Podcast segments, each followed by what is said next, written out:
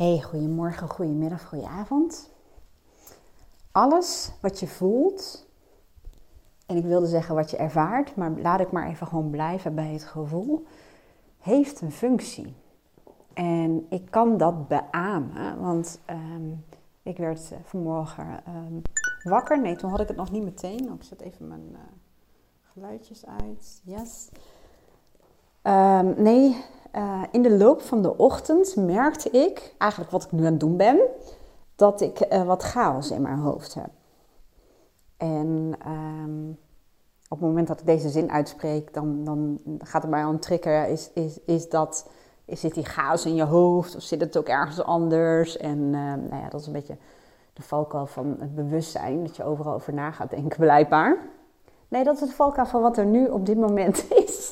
Waarschijnlijk wordt het een hele warrige podcast, maar daar gaat het dus ook over. Het gaat ook over um, chaos in je hoofd, overweldigd zijn, uh, overprikkeld zijn, um, dat het alle kanten op schiet. Uh, brain fog, uh, wat voor terminologie er ook voor te bedenken is. Het gaat er gewoon om dat je soms van die momenten hebt dat je echt denkt, eh, wat ging ik ook weer doen? Dat, dat je aandacht alle kanten op vliegt. Zoals ik heb. Nou heb ik eh, net een sessie gehad met een vrouw die dit toevallig ook net op dat moment had. En um, voor een sessie, op het moment dat ik bij mezelf merk dat die chaos er is, die onrust. Daarom heb ik ook best wel wat voorbereidingstijd altijd gereserveerd, onder andere daarvoor trouwens. Dan moet ik bij mezelf afstemmen op mijn bewustzijn en zorgen dat ik rustig en kalm ben. Dat, dat, dat is het werk wat ik moet verrichten. Dus dat is in dat opzicht het voordeel. En daarom merkte je ook dat tijdens die sessie dat die vrouw ook rust en overzicht kreeg. En um, nou ja, dat het ook een deel is van haar, laat ik het zo maar zeggen. Maar even, ik merk nu na de sessie keert toch dat drukken in mijn hoofd, de chaos in mijn hoofd, keert weer terug. Daar gaat deze podcast uh, over. En die zal waarschijnlijk dus ook wat rommeliger zijn dan normaal. Omdat ik het er nu even gewoon laat zijn. Zelfs in de podcast. Omdat de boodschap eigenlijk van deze podcast is dat er niets is voor niets. Het is niet voor niets. Het is niet zomaar dat die warrigheid, de chaos, ik kan het niet eens benoemen, dat, dat hoort er natuurlijk ook wel goed bij, dat dat aanwezig is. En ik heb net een soort van voice dialogue bij mezelf gedaan om eens te achterhalen, wat is nou de functie van wat ik nu ervaar? De onrust, het warge, hoe ik het ook zou willen noemen. En toen kwam ik erachter, en je merkt nu eigenlijk ook al, als het goed is, dat ik rustiger word, omdat ik even terugkeer naar wat ik dan net heb gedaan.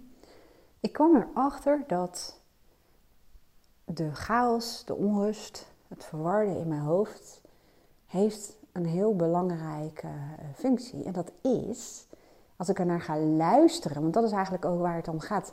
Ga er maar naar luisteren. Je kunt het proberen te overwinnen. Je kunt met alle macht en moeite, en volgens mij is dat niet eens een goede zin, maar kun je proberen om geforceerd uh, helderheid in je hoofd te krijgen, of overzicht te krijgen, of lijstjes te maken. Maar je zult merken dat het heel vaak niet lukt en dat dat chaotische blijft.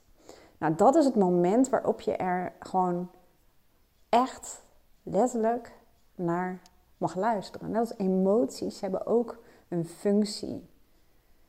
Ze zijn er niet voor niets, anders hadden we ze namelijk niet gehad. En dat is met dit ook. En ik luisterde ernaar. En waar het voor probeert te zorgen, is dat in mijn geval, hè, dat ik liever dat deel in mij wil, hè, dat, dat chaotische deel wil liever dat ik mijn aandacht dan maar laat gaan naar allerlei futiliteiten en dan van dat en dan van dat en dan van dat en dan van dat. Om te voorkomen dat ik met al mijn goede bedoelingen me weer ga storten in iets wat me uiteindelijk niet oplevert wat ik wil. En dat is de valkuil van mensen met een hoogsensitief brein en zeker mensen met een high sensation seeker brein, om het zo te zeggen. Die, die hebben continu een honger naar nieuw, uh, dopamine, prikkels, uitdagend. uh, honger naar kennis en informatie. En dat kan ervoor zorgen dat je je zomaar weer ergens instort en daar helemaal voor gaat. En dan kom je erachter, oh ja, ik heb heel veel tijd en energie daaraan besteed. En op zich was het proces leuk, hè, want het heeft altijd een soort van verborgen voordeel. Het zorgt ergens voor. Maar heeft het me nou opgeleverd wat ik wilde? Draagt het nou bij aan ehm, de doelen die ik voor mezelf had gesteld? Dat is, dat is vaak ook continu, ja, ik, balans is een beetje een jeukwoord, maar dat is toch ehm, de dualiteit die er is voor mensen met een, niet voor alleen maar voor mensen met een hoogsensitief brein of high sensation zieken of hoogbegaafdheid hoor, maar wel mensen die, laten we het zo zeggen, ook veel in hun hoofd zitten en die um, ja, een honger hebben naar uh, ontwikkelen en kennis, informatie. En het kan dan een valkuil zijn dat iets je zodanig triggert dat je daar helemaal voor gaat. En die chaos in mij, hè, ik heb er dus naar geluisterd, ik ben gaan onderzoeken wat wil het mij vertellen, die probeert ervoor te zorgen, die probeert me te verleiden om die aandacht op allerlei andere dingen te doen, heen en weer, het gaat alle kanten op, maar dat ik in elk geval maar niet ergens uitkom waar ik, hoppakee, weer vol gas voor ga, die chaotische kant die wil bijdragen aan ehm, dat het voor mij belangrijk is om als ik mijn energie ga besteden aan iets, dat het ook voor mij zinvol is, dat voldoening geeft en dat het ook daadwerkelijk bijdraagt. Omdat ik namelijk een tijd geleden heb gezegd ehm, bij het reflecteren van, oh ja, ik zie wel dat ik nog steeds wel regelmatig de neiging heb om in van alles en nog wat te storten. En daarmee heel veel tijd en energie eigenlijk als het ware verspeel. En dat is zonde. En door die uitspraak, door die behoefte die ik heb uitgesproken, bij wijze van spreken, zul je merken dat jouw innerlijke team, noem ik het maar even, de delen in jouzelf, die willen jou daarbij gaan helpen. En als je dat onbewust doet, laat ik het zo zeggen, dan gaan delen bij wijze van spreken aan je stuur zitten met hun goede bedoeling. Die proberen je alleen maar te helpen. En als je er bewust naar gaat kijken, en zoals ik dus deed, en ik ga bewust naar chaos kijken, dan snap ik de goede bedoeling. Dan snap ik de goede bedoeling. Het wil voorkomen dat ik me ergens instort. En dat doet het op deze manier. Want dat is de taak van, die, uh, van dat deel. Dat is wat hij, als het ware, goed kan. Maar als je er bewust naar kijkt, ja, dan kun je zeggen: oké, dat klinkt wel logisch. Maar het nadeel van die chaos is dat je je nu in elk geval niet fijn voelt dat je heel veel energie uh, toch ook weer verspeelt. Hè? Want druk zijn in je hoofd zonder dat het richting krijgt. Ik zeg ook altijd onrust is gewoon energie wat geleid wil worden. Dus dat is een mooi om te onthouden. Onrust is gewoon energie dat geleid wil worden, dat een richting op wil. Um, en ja, dat geleid wil worden door iets wat belangrijk is voor jou, om het zo te zeggen. Dus in die chaos blijven. En als, het, als dat chaotische deel aan mijn stuur gaat zitten, dan, dan ben ik vanavond misschien helemaal uitgeput. Dus dat is um, wat in mijn ogen belangrijk is. En dat leer ik keer op keer, op keer in de sessies die ik ook met mijn klanten doe. Voice dialogue. Luister er maar naar. Luister er maar naar. En als je dat bewust gaat doen, dan kom je heel vaak achter dingen dat je echt denkt, jeetje. Jee, dat wist ik eigenlijk niet. En hoe raar het misschien wel klinkt, maar dan krijg je ook meer sympathie en compassie voor de delen die je anders misschien zou labelen als schaduwkanten. Hè? Want schaduwwerk is fantastisch en heel mooi. Um, maar schaduwkanten, dat zijn vaak kanten die er van onszelf niet mogen zijn. Waar we ons voor schamen, die we irritant vinden aan onszelf. Maar net als die chaotische kant, die, die zou ik vroeger als schaduwkant hebben gezien. Dat, dat vind ik helemaal niet leuk als mensen zeggen: Oh ja, kan heel chaotisch zijn. Dan, wilde ik daar tegenin gaan. En nu kan ik daar anders naar kijken en kan ik me daar anders over voelen. denk oh ja, inderdaad, dat deel heb ik inderdaad. Maar dat is er niet voor niets. Dat mag er ook zijn, als ik er maar naar luister. Nou, dat is vaak ehm, het eerste wat je als het ware mag doen. Het klinkt een beetje alsof ik je vertel wat je moet doen, maar in elk geval wil je verder komen of wil je bewuster gaan leven, want daar gaat het om. Op het moment dat je ehm, niet zo heel veel doet, merk je ook dat kanten eh, zich gaan afwisselen. Dat de ene uh, ja, dag bijvoorbeeld chaos aan je stuur zit. Nou, dan heb je een nachtje goed geslapen of dan word je door iets anders getriggerd. En dan gaat een ander deel aan je stuur zitten. Dan leef je als het ware onbewust. En bewust leven betekent ook bewust luisteren naar dit soort kanten, maar ook signalen naar, van je lichaam en emoties. Nou, en wat je dan kunt doen, want je hebt er naar geluisterd en ik heb dus in mijn geval ook achterhaald wat belangrijk is. Mijn behoefte is dus om mijn energie, mijn tijd en mijn denkkracht in iets te steken wat van betekenis is voor mij. Om te kiezen, om helder te krijgen wat dat ehm, is. Dat kan op dit moment zijn en het kan ook voor de langere termijn zijn. Dus richting, hè, wat we allemaal nodig hebben. En in mijn geval is het voor mij makkelijker, omdat ik dat al bepaald heb. Ik weet wat mijn persoonlijke waarden zijn. Ik heb een visie. dat betekent in mijn geval simpelweg dat ik weer even terug mag naar de tekentafel. Dat ik weer even mag kijken naar wat zijn die waarden? Hoe staat het daar nu mee? Een evaluatie persoonlijke waarden eh, noem ik dat. Het zit ook in het programma Academy.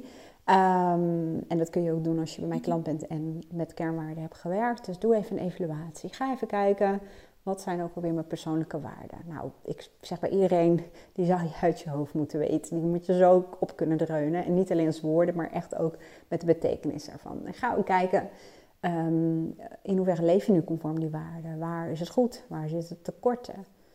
Door dat bewust te doen en ook weer even bij wijze van, ik noem het even heel gek hoor, contact te maken met je visie, betekent simpelweg um, dat je hem maar even voelt. Dat je hem voor je ziet, dat je hem voelt. Dat geeft gewoon helderheid. Door dat te doen merk je al meteen wat er wel bij hoort en wat er niet bij hoort. En wat een volgende stap is als het ware. En dan kom je eigenlijk bij het volgende wat je kan doen. Chaos, in mijn geval ook, wilde iets voor mij doen. Nou, dat weten we nu. En ik weet ook um, hoe ik weer meer helderheid krijg, dat weet ik ook. Maar vervolgens kun je bij jezelf nagaan, wat voor kant heb ik op dit moment nodig? Welke kant in mij zou mij op dit moment het meest helpen? Nou, dat is vaak even afstemmen. En ik probeer dat nu bij mezelf even te doen weet ook op het moment dat ik dit bij mezelf doe, terwijl ik een podcast opneem, dan is er altijd een andere kant bij betrokken. Ehm, dus kan ik daar niet helemaal inkomen. Maar dat maakt niet uit. Ik kan je wel een beetje meenemen, een beetje een demonstratie geven hoe ik dat dan doe. Dus ik moet bij mezelf nu ook even nagaan, wat heb ik dan nu op dit moment het meest nodig. En ik voel dan mijn rustige komen kant mijn in het hier en nu kant, zullen we maar zeggen. En dat is een kant die, ehm, ja, die, die niet heel erg in het hoofd zit, maar juist heel erg hier in het hier en nu is. Nou, ik ga dan bij wijze van spreken, het klinkt echt gek, maar ik ga even naar een andere plek. Om even af te stemmen op mijn rustige en kalme kant. En weet je wat het grappig is als ik dat doe? Ik voel meteen mijn voeten op de grond. Klinkt misschien heel zweverig of wat dan ook, maar dat is mijn innerlijke criticus. Hè? Die, die, die draait ook mee. Zeker als ik een podcast opneem, dan wil je toch wel even een beetje met het onderwerp. Vindt hij allemaal heel spannend, hè? dat ik dit zomaar allemaal ga zitten delen. Maar hè, wat gaat ze zeggen? Dus dat is grappig, dat gebeurt ook. Hè? En dat geeft ook niet, want innerlijke criticus zorgt ook weer ergens voor. Maar die rustige en kalme kant, ik voel in één keer mijn voeten. En stel dat ik die zou raadplegen, stel dat ik ehm, eh, doe alsof dat deel kan praten. Nou, in, in, essentie is dat ook zo, want de gedachten die je hebt, dat is eigenlijk het, het, het, het gesprek uit een bepaalde kant, of vaak een, een, innerlijke dialoog tussen allerlei kanten. Dus maar als mijn rustige en kalme kant zou kunnen praten, dan zou die tegen mij zeggen: vandaag Vandaag hoef je alleen maar bezig te zijn met het superleuke interview wat vanmiddag uh, plaatsvindt. Met Bart van mentalcoach.nl. That's it. Dat is het enige wat je hoeft te doen. En ja, ik wilde zeggen, het maakt niet uit of die chaos er dan is of wel niet wel is. Dus noods gebruik je het in interview. Het maakt niet uit, het is oké. Maar weet je, door alleen maar dit te zeggen, richt je vandaag alleen maar op het interview, op het leuke interview, voel ik al dat die chaotische kant al helemaal weer naar achter gaat. Dat is het mooie. Eigenlijk heeft mijn chaotische kant aangegeven wat het van mij nodig heeft. nogmaals, als je denkt, in godsnaam, waar heeft het over? Wat is dit? Kijk dan even op YouTube mijn video nummer 88.